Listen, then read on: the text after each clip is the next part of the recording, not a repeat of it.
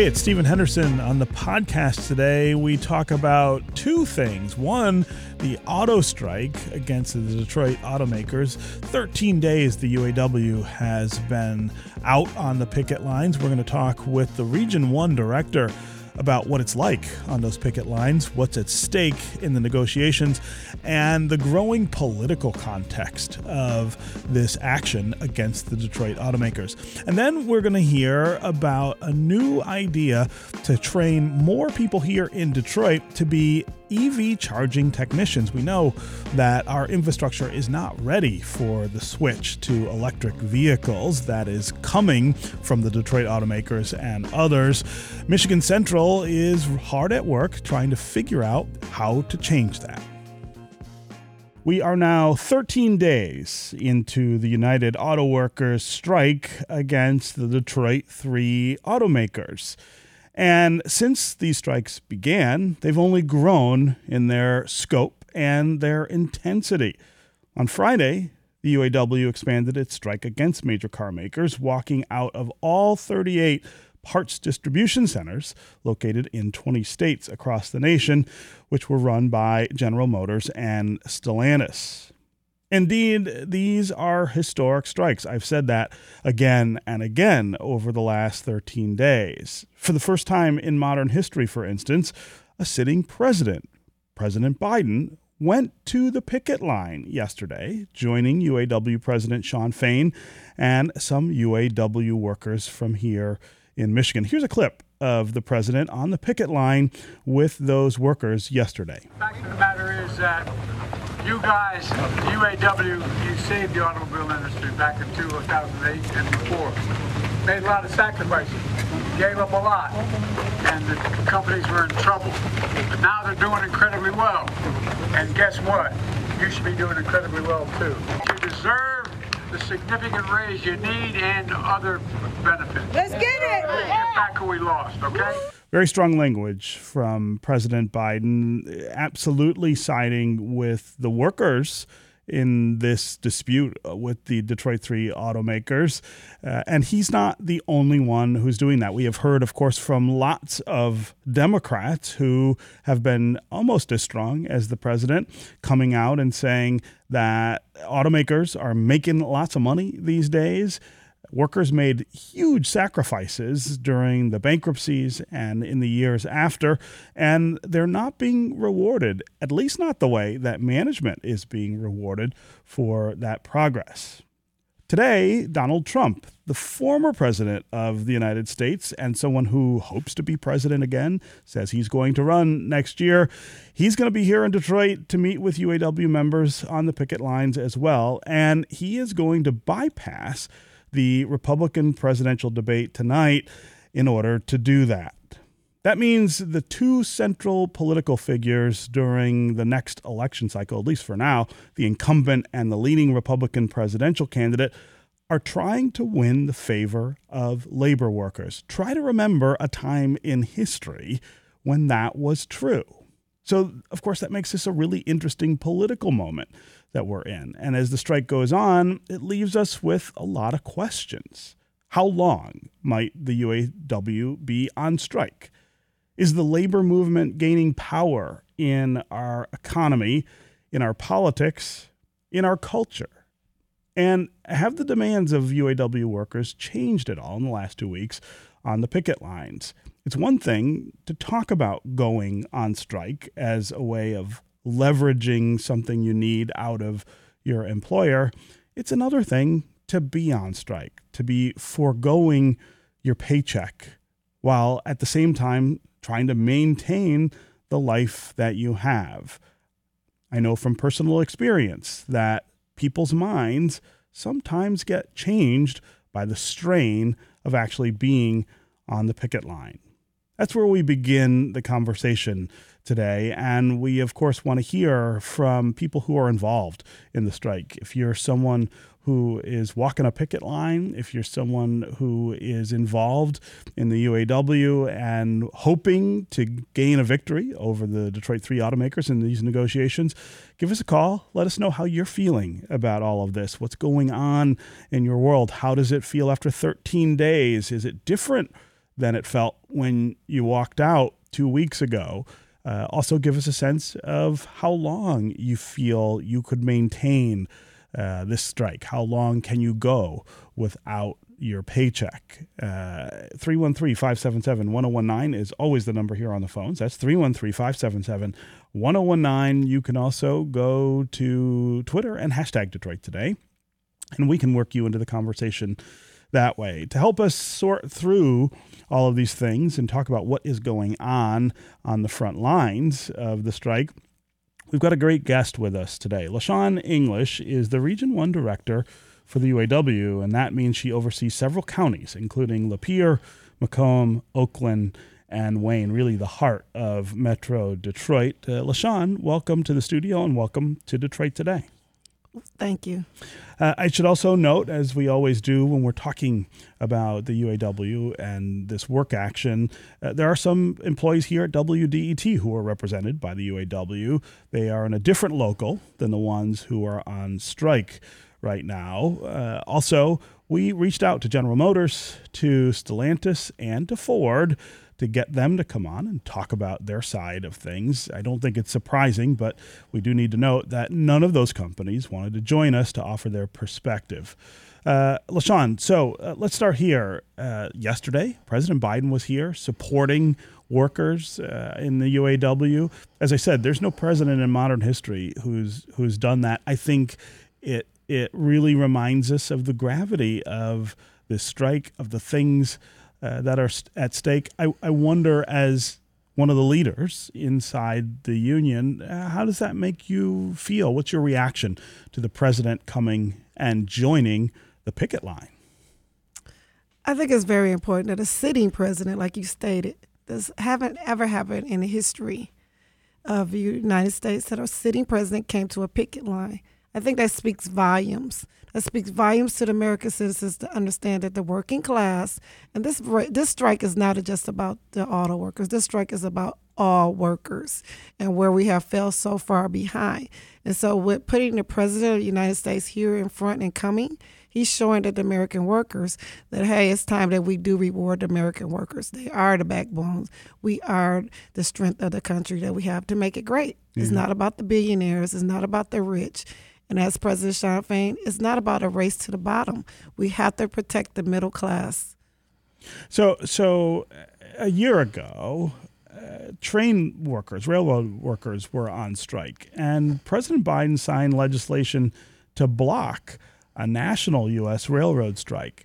Here he is today saying, I'm going to support the workers of the U A W in their hope to get a better deal out of the U A W. It's it's quite a turnaround, and I think, again, it signals how different this particular struggle is. But you were just talking about how it's not just about auto workers, that this is about the middle class. This is about uh, making sure that there's fairness in the way that we decide who's compensated and at what rate.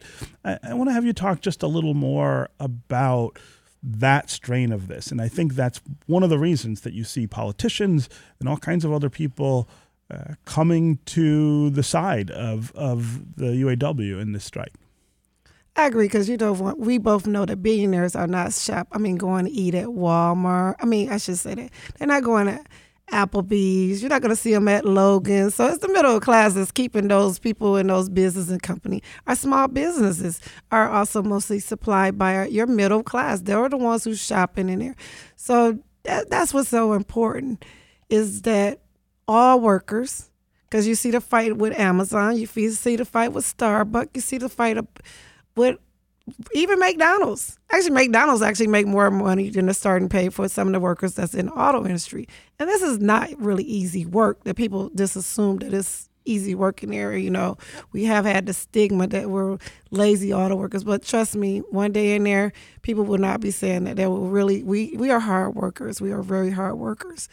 So that's why it's so important that this strike, that people to know our stories, know what's going on in there. And I think what the politicians are, they're hearing us. I will say this President Sean Fain of the U A W has put our story out there.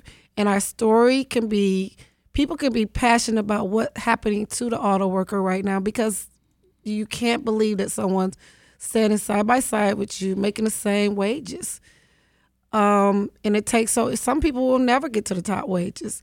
So I think that resonate with just the rest of the world. It's like, where does this happen at? We're starting to feel the the difference of disparity that these companies are doing to the workers. Yeah. Yeah. Um, yeah. So, so I want to have you talk about your leadership inside the U A W and what that looks like for the last thirteen days. It's one thing to, to lead people when they are working, when they're mm-hmm. going and and and uh, you know working their shifts and and earning paychecks. It's another thing to lead people away from that in order to make the conditions and the pay better uh, inside. I wonder what the members are telling you about what they're having to do, the kind of things they're having to think about or manage right now, and how you as a leader, you know, build them up and, and fortify them to be able to continue to do all of this. I'm going to start from the beginning. I think that the President Sean Fain, the U A W, and the newly elected leadership prepared the membership, because me going on the picket line, talking to the members, they feel like they're actually part of the negotiations. For once in their life, they can actually speak on the conditions and things that are going on. So they're well-versed and ready to stand up for what's rightfully wrong. Our members have been beat down so long. So I don't even think right now they just want what they deserve. So that's the motivation. And we are doing, so many different things are going on.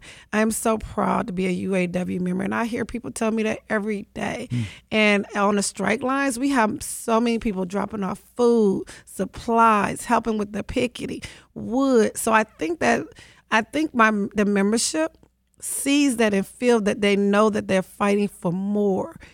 And just talking to them, you don't really hear, I think it's from two thousand nineteen, it was, it's a big difference from two thousand nineteen when G M went on a strike mm-hmm. than it is today. Mm. I know it's only thirteen days, but just going out there, and I, I, I tell everyone, go out there and listen to the membership. And also go to Blue Cross, because they're on strike too, and just listen to the members that are on strike. And you hear the the motivation to get what they think, well, I shouldn't say that, get what we deserve, because record profits mean record contracts. Let's should. be clear. Right. And and the membership is not being left in the blind to understand what's going on. Sean is actually telling them, so you don't have that doubt. You're sitting out there, someone else has your destiny in their hand, I should say, yeah. because you don't know what's going on. He's actually keeping everyone informed. So with that saying, it's like every person out there can speak about what's going on and then add their personal story. So I think this is the motivation that's keeping them going right now. They're passionate and going out there on the line. I speak to the employees. You know, I'm out there striking. I'm out there making sure they got water. My leadership, the guy, my staff, we're staying there every day. One of the locations, well, all the locations pretty much that we have, and they're working and they're talking to the membership and keeping them motivating and having conversations.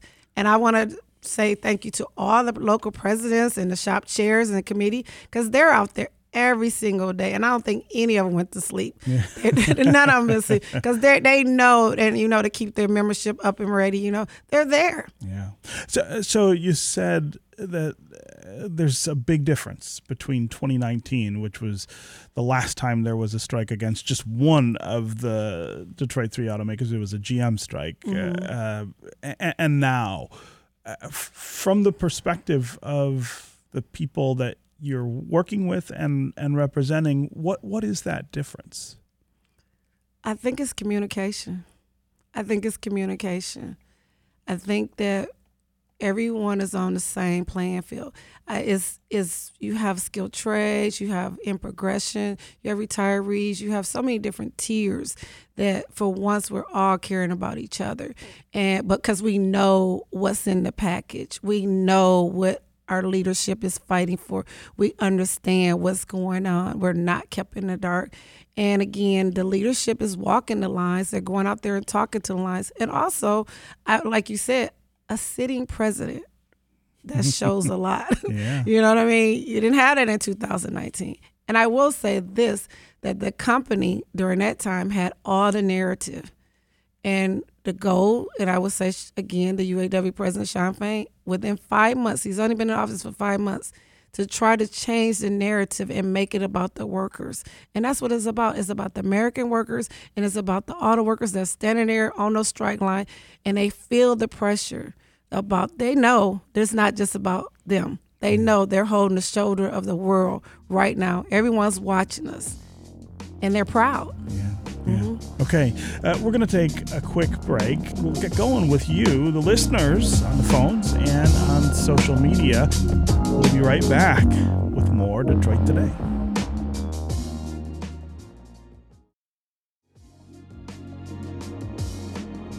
Uh, LaShawn, I, I want to talk about what's on the table a little more. Uh, the U A W wants a forty percent wage increase, an end to tiered wages, ending temp workers, uh, profit sharing, better pension benefits, and a thirty-two hour work week. Uh, remind listeners who are not caught up why all of these things are part of the strike. All of those issues together, it's a long list. Um, uh, talk about why that's what you're demanding at this point from the Detroit Three.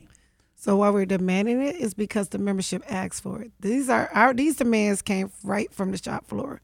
They didn't come from the president of the U A W, the leadership. It came right from the shop floor.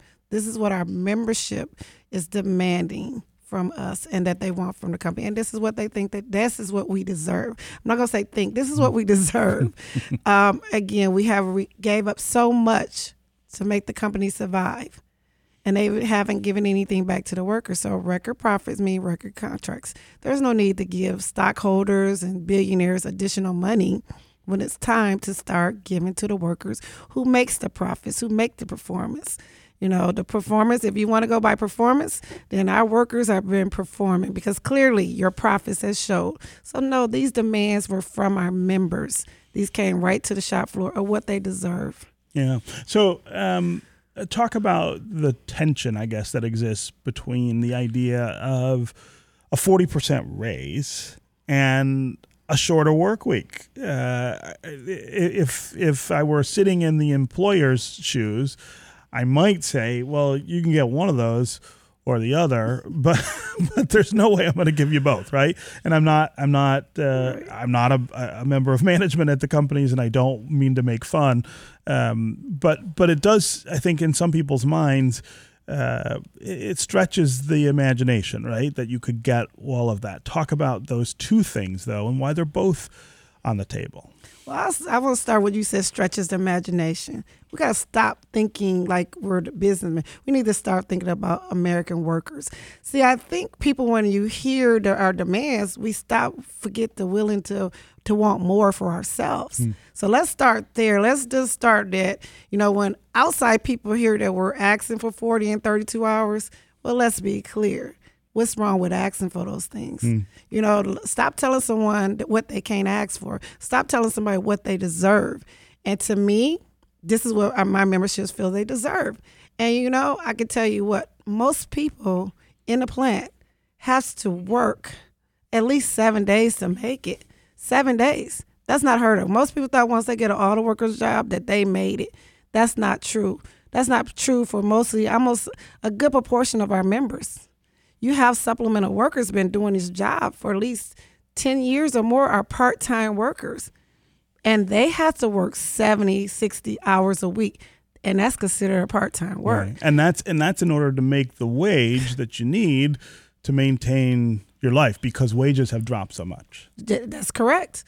You know, and that's another reason that the Democrats are here also, because guess what? They realize that all workers need to go up in pay. We all we we have to come to realize that all of us need to higher pay right now. Everything went up. Milk, cars, you can't afford the apartments. Everything has went up, but not the American worker. If you look at someone, what they make it today, they're not making, they're making less today than they are last time, so yeah. years yeah. ago. So are we asking, we're asking for what we're due, and forty percent is really not a lot. It's really not. Yeah. But to uh, someone outside looking in, they assume just you hear that. But if you put the number. dollar amount of someone making the same thing that they made almost twenty years ago or ten years ago, that's you. That's when you got to look at. You got to look at the big picture. Yeah, and and look, I said uh, somebody might look at that and say it stretches the imagination to to think that you could get a forty percent wage increase in a thirty-two hour uh, work week. But we should also know that as Uh, the companies have recovered from the bankruptcies, and as profits have grown, there are some folks whose compensation has grown exponentially over that time. Uh, Mary Barra, who's mm-hmm. the C E O of, of General Motors, made about fourteen million dollars in twenty fourteen. That's a lot of money in and of itself. Uh, but in twenty twenty-two, she made almost thirty million dollars, double what she made uh, not even ten, ten years ago. So, you know, I think you got to apply that logic uh, both ways if you're going to apply it. If, if it stretches the imagination for workers to get a forty percent increase, why doesn't it stretch the imagination for the C E O to be able to double her pay uh, over that over that same time? And that's a question that the companies aren't really answering. What they keep saying is that they think what's on the table is generous, uh, but they're not getting to that issue, which is the fairness, the comparison between what you pay management and what you pay workers. And I think that is the bigger context of of the whole strike. I don't disagree. I just think that the companies looking at the employees like, hey, well, you should take this, and she's worth that much more? No, she's not on that floor. She's not in there in the hot summer. There's no air conditioning. She's not in there working day, missing birthdays, missing anniversaries, missing time with her family, where they got to work double the amount of work. Just to, I think it was a study that went out that says one of our workers, it would take them four hundred years to make what she make in one year. Wow. Yeah. yeah. So that's what I said. So stop and think about that. What's what's wrong with that picture? Yeah. yeah. What's wrong with that picture? We got to quit fantasizing about the rich.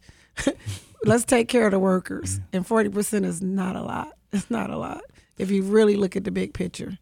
Again, three one three, five seven seven, one oh one nine is the number here on the phones. That's three one three, five seven seven, one oh one nine. You can also go to Twitter, hashtag Detroit Today, and uh, we'll work you into the conversation. Let's start today with Peter in Detroit. Peter, welcome to the show.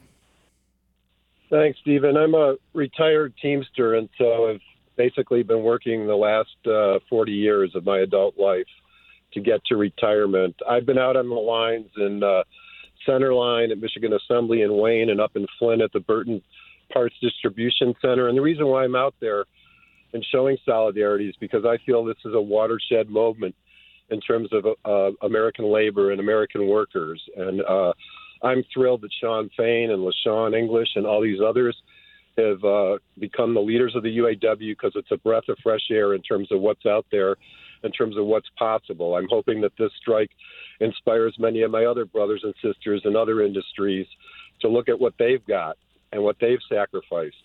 Stephen, you talk about how long is this going to be, you know, the length of time, et cetera, et cetera.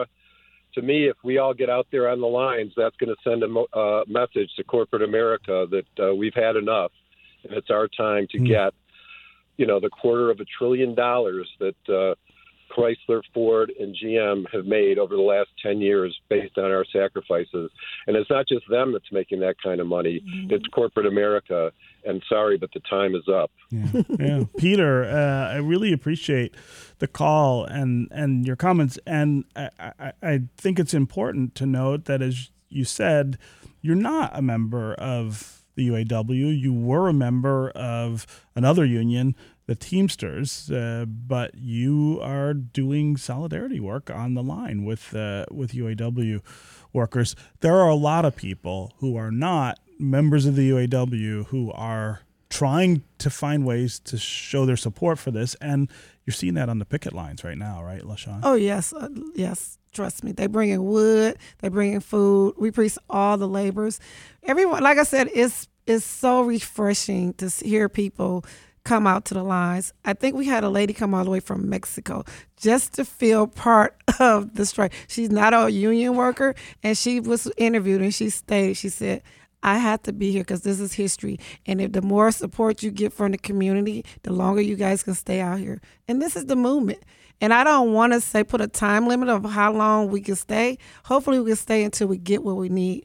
We don't want to put that even thought in our head that we have to say there's a time limit. The time limit is time up. As Pete said, it's time up for the corporations. Time to pay up. Mm. So however long it takes, we're out here to take care of that. Yeah, yeah. Uh, Dave called. He could not stay on the line, but he wanted to ask you, LaShawn, about mm-hmm. the equal pay in ninety days for all U A W members, which is one of the provisions that the union has asked for. He wants to know how seniority will play into that, seniority, which is uh, part of the pay structure already at the at the Detroit Three.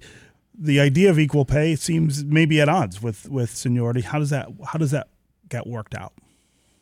I, you know what? It's funny. I, I keep hearing this question, and I and I've thought about it a long time. That's the problem. That's the division that the company wants.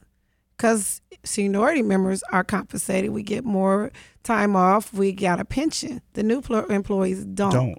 So, but to say someone takes so many years to be efficient on a job, I don't think no one thinks that's right. It doesn't take someone eight years to get the top wages. And they're actually probably on specialty jobs in the plant, quality jobs and stuff, doing jobs that's, but they're getting paid less. There's just a race to the bottom for the company to pit the workers against each other. So, you know, it's good that you have a lot vested to the company, but it's about all of us. No one should be doing the exact same work, exact same work, and be paid less. There's other ways to compensate our membership based on the time that they spend on the job. But far as wages, cost of living, we all have the same issues. We should be paid the same after a certain time. Mm. Yeah. yeah. Again, three one three, five seven seven, one oh one nine is the number here on the phones. Let's go next to Gary in Detroit. Gary, what's on your mind? Yeah, hi. Thank you for taking my question. Yeah. Uh, my question is, as E Vs progress and the demand form is greatened or greater, what is the future of the union going to do? Only because, from what I understand, E Vs are less moving parts than a combustion engine car. So that means there's going to be probably a lot less workers putting these E Vs together because of the lesser of parts in these vehicles. Hmm. So is the union looking looking forward to that as they change to more and more yeah. E V vehicles? Yeah, uh, Gary, great question. Uh, LaShawn, the, the, the transition that the industry is experiencing right now kind of looms large behind the strike. I think f- both for management and uh, for the U A W, this is not the same industry it was ten or fifteen years ago, but if you think forward to the next ten or fifteen years, we might not even recognize it. I think things are going so fast and and things are changing so fundamentally. Uh, how does the idea of work and preserving work, preserving jobs fit into that that context of, of transition? And does it have anything to do with the negotiations that are taking place right now? Good question. That is part of our job security. That is part of our agreement.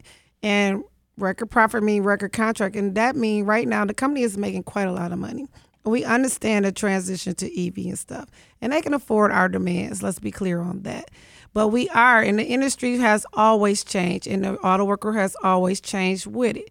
So with the E Vs, we also making that part of our negotiations. Um, those jobs are very technical jobs, and we already have skilled workers that needs to be going over there and working in those plants. As we know, we are aware that we may lose members, but again, those facilities should be good paying jobs, not a race to a bottom jobs. If you're aware of in Ohio, they the company had the, at first they wanted to start those members off with sixteen dollars, and they had to wear make because of the union. We got involved. And again, we still negotiating there, but they brought their wages up because, again, they can't get people to work there. You are getting people who are getting electrocuted. There are a lot of things that are happening in these battery plants and different things that the company don't want us to know. But we're still, we're fighting for those members too. We want to organize those members, but not only organize them and make sure those are good paying American jobs. So this contract, this time, this is we're we're looking at everything, and this is part of it. And you're right, we are aware that we could lose members to this. But our members, these companies still own these companies. Our members should have a right to go over there and work in these facilities because yeah, yeah. they're qualified.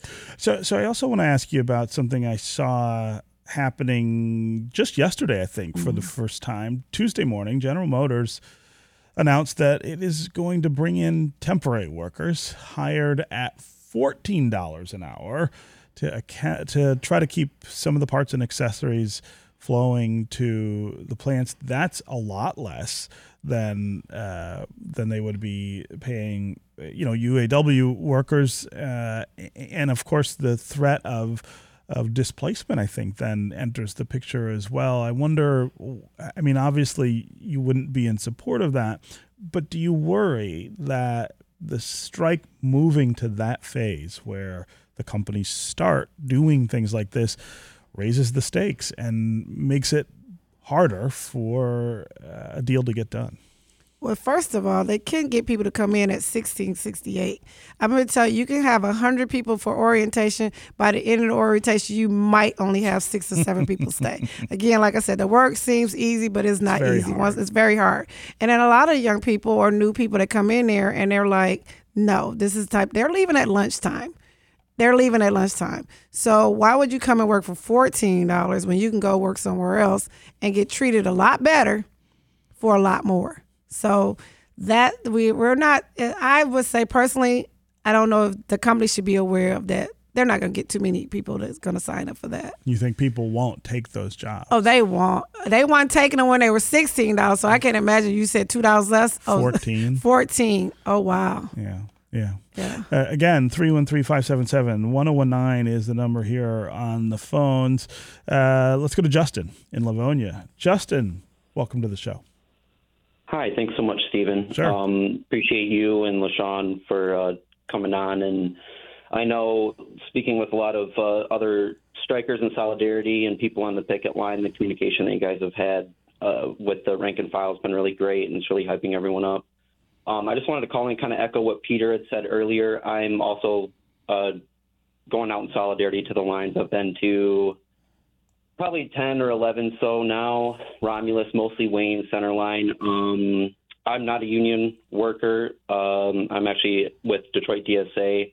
I work from home. I got the time and energy. Uh, I think this stuff is really important. So I've been going out and doing sign repair on the line and mm-hmm. seeing what people need.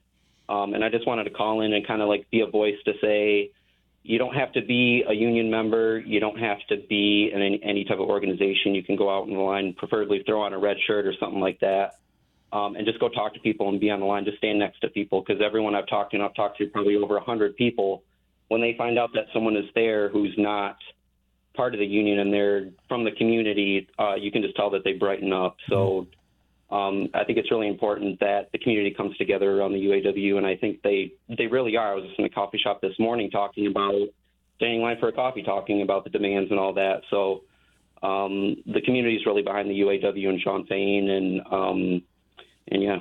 Yeah. I, I, um, Justin, I really appreciate you calling and, and, again, sharing the idea that, that there are people who are not members of the U A W, not involved in this, who have decided to show up and so and, and show their support because they think the issues on the table are are so important. Uh, really appreciate the call. Let's go next to Sebastian in Plymouth. Sebastian, welcome to the show. Hello. Hey. Um, hey. Thanks for having me. Uh-huh. I uh, my my question is: uh, does the union have any sort of like a, a deal with management um, in regards to preventing Uh, A I and robotics from replacing the jobs eventually? Great question, Sebastian. Uh, we were just talking about the transition to E V, which of course uh, means changing of, of of people's jobs and maybe of levels of employment. Uh, but but there is this kind of simultaneous change, which is Uh, the ability of computers and robots to do more of the work that we as humans do, uh, threatening to displace workers as well. Uh, talk about that dimension of uh, of the work and the negotiations, LaShawn. Um, it's not really much, like you just said. is technology is technology. We were improved with technology. That's what the American worker always do. Again, you can't replace a human. A, a AI or all these other technologies cannot purchase cars, homes, and cannot purchase grocery store. So that's what I keep saying. This is why it's everyone's fight. Yeah. Because we have to stand up and fight for it. I mean, improvement is great. No one's knocking that. We've all been forced to get improvement. We're all work with that. But at the end of the day, you got to have people. People. Mm. To eventually, yeah, you got to have people. I'm sorry. That, that's okay. Uh, yeah. I, I, I do need to, to wrap up in a second, but I, I have got to ask you what you think about former President Donald Trump coming today. He's not coming to Detroit. He's not coming, I don't think, to to be with U A W workers. I think they're uh, they're part of another union. But he says he wants to show his solidarity Uh, with with workers. What what do you make of that? Uh, I'm gonna say we don't really need billionaires to help us. I'm just being honest. No. We don't need billionaires. we we we need. We're focused on getting a fair contract. We need biz. You know, we really do. And hopefully that shop that he's out there, hopefully they get to become union members. That's all. I, hey, if they truly believe, right. hey, the labor movement. Please advise them to organize and join a union. Yeah, that's right. I, I misspoke. He's not going to talk with union workers. He's going to talk with non-unionized workers. Mm-hmm. And that is an important distinction. Mm-hmm. Okay, uh, LaShawn English, it was really, really great to have you here, uh, Region one Director of the U A W. Uh, thanks so much for filling in our listeners on what's going on with the strike. Thank you. We're going to take another quick break, and when we come back, we'll continue talking about the world of transit. We're going to focus more specifically on expanding training for electrical vehicle charging station technicians right here in the city of Detroit. We'll be right back with more Detroit Today.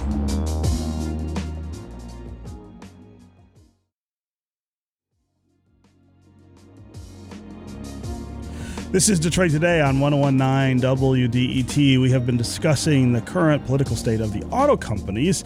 Now I want to turn to a little different aspect of the industry, their shift to electrification. But right now, of course, our infrastructure is completely unprepared for all the electrical vehicles that the auto companies say they want to make. Today, we've got some folks here in Detroit who are trying to change that. Michigan Central is working with the company Charger Help to train Detroit residents to become E V charging technicians for free. To talk about this program, we have two guests with us. Clarinda Barnett Harrison is the director of the Skills Initiative with Michigan Central. Clarinda, welcome to Detroit Today.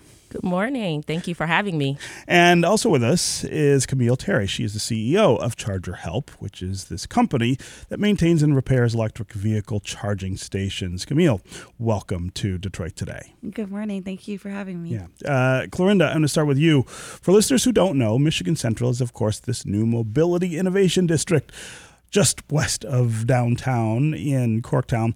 Talk about what happens there, uh, what you guys are up to, and how it connects with uh, this uh, this effort with Charger Help. Michigan Central is so exciting for the city of Detroit because we are the global epi- epicenter of mobility and innovation. We work with collaborators across the ecosystem, from founders to large companies, as well as academic institutions and the public sector, in order to advance mobility tech at the intersection of mobility and society. Electrification is core to that. And so making certain that we have a fully comprehensive strategy to ensure that we are at the forefront of electrification in this country is critical to our success. Yeah, yeah. So Camille, tell us about Charger Help. Uh, how did you get started? And what are you trying to do? Sure. Um, so I'm from um, South Central Los Angeles. My co-founder is from Compton. And we were pre- both pretty new to like this space of electrification. Um, but what we did find out was that after stations were installed, there were different types of software issues and communication issues that the stations were experiencing. And up until twenty twenty, there wasn't a prepared workforce. Um, my co-founder used to work with the Department of Labor, and I have a technology background. And so we wanted to be able to create a workfo- work, workforce of folks, right, that understood technology, but that also could work out in, in um, on the charging infrastructure. And we wanted to set a standard for that. Um, and so we started Charger Help in twenty twenty. We're a venture-backed organization. Um, we've serviced over sixteen thousand charging stations across fifteen states, and we're super excited uh, to be coming to Detroit. Yeah. Um, Clarinda, talk about how badly we are short, I guess, in terms of E V charging stations. How many more do we need in the state and the country, and how many people do we need to train to make sure not only that they're up and running, but that they're serviced? Yeah, this is an emerging industry. So we believe that there's exponential opportunity to uh, both train and create the infrastructure to revolutionize how we how we drive, how we move. Uh, so we know that by creating these equitable opportunities, starting here in Detroit, uh, making certain that Detroiters have an equitable and accessible on-ramp to training is vitally important. And we're excited to be the first in the country to be doing so in a way that allows for certification and uh, having E V S C techs um, be certified for the first time uh, ever. So it's a really great opportunity. Yeah. Uh, Camille, I want to have you talk uh, about the difficulties you've seen in terms of getting African Americans access to these kind of jobs or just green energy sector jobs uh, in general, and then emphasize that uh, what, what you're doing here and what it's going to do to open up opportunities for African Americans. Sure. Um, so one of the things that we found to be interesting specifically in this space is that there wasn't a lot of information that was shared, right? Like, when was the last time someone came to you and said, like, oh yeah, do you want to fix the electric vehicle charging station?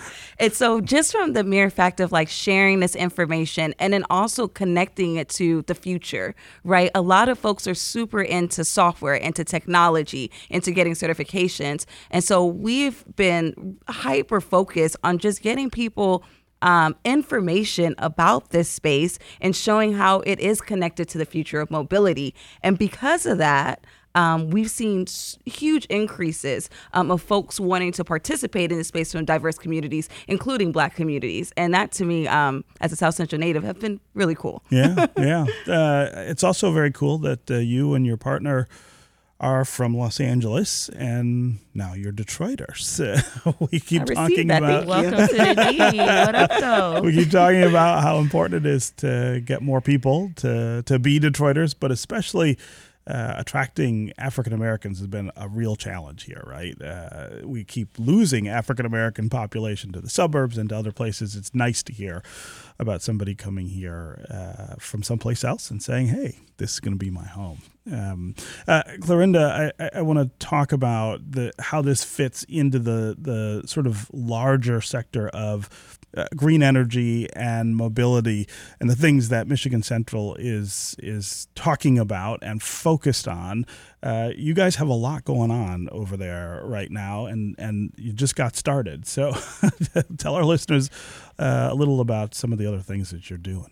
Yeah, um, what's really exciting is that electrification applies across various modes of transportation and mobility. We know that drone technology will need uh, electrification in order to power the, the revolution that's happening there. We know that maritime mobility will also need that, and of course, ground mobility. And we're operating in all of those spaces. And so starting with electric vehicles is really critical because we have a chance to prove out how we can onboard people, uh, companies, as well as employees and new founders in the space. And that then will translate to how we can also grow and expand in those other mobility areas as well. Yeah, yeah. Uh, again, three one three, five seven seven, one oh one nine is the number here on the phones. Let's go to Ryan in Franklin Village. Ryan, welcome to the show. Oh, hi. Hey. How are you? Good morning. Yeah, go ahead. Um. So I was... so. Uh, I was curious, and I'll keep it short and simple. Um, what does uh, what is the average pay for this E V technician person? Yeah. And uh, just, yeah, well, what is this? What is this? And, you know, what kind of education do you have to have? What kind of background education must must one have, or what are you looking for? Yeah, in order to get that opportunity, Ryan, it's a great question. Uh, Camille, talk about what you need to do to be able to participate in a program like this and what you'd look forward to in terms of earnings once you were done. Sure. I could talk um, briefly about our program in general, but we'll definitely pass it over to Clarinda for the specifics for Detroit. Mm-hmm. Um, typically, we look for folks that are coming from um, adjacent industries, one, or folks that are really interested in field service work and also technology and software work. Um, when we started this uh, job class, one of the biggest things we wanted to do was to start a minimum wage of sixty-seven thousand dollars. So no matter where you work at across the U S, if someone is using the terminology E V S E technician and you're certified through S A E, um, then you have to get paid that amount. Um, and then the last piece for us, right, we're super, super um, interested in folks that are looking at ways to troubleshoot and solve problems. The problems that we find out in the field are complex. They're new problems. So you have to be very, uh, have a high sense of like critical thinking and problem solving, and just be interested in learning new things um, because that is the biggest part of this job. But we'll love to turn it over to Clarinda for yeah. the actual yeah, we've opportunity. We've got about a minute left, but I want to make sure, sure. you get a chance to explain that. Interested parties can uh, go to w w w dot michigan central dot com, uh, go to the Community Engagement tab, and you will see an opportunity to express your interest. This first cohort is for Detroit residents, but we do intend to increase cohorts in twenty twenty-four. Uh, but go to our website, sign up, and we'll get back to you. Okay. Uh, very good uh, program. And again, uh, always fascinated at uh, what's going on over there at Michigan Central. Uh, Clarinda Barnett Harrison and Camille Terry, thanks to both of you for coming in uh, to talk about what you're doing, and uh, congratulations on the work. Thank you. That's it for the Detroit Today podcast. Detroit Today is produced by Sam Corey and Nick Austin. Our technical director and engineer is Matthew Trevethan. Detroit Today's music is created by Sam Bobian and Will Sessions. We'll see you next time on the Detroit Today podcast.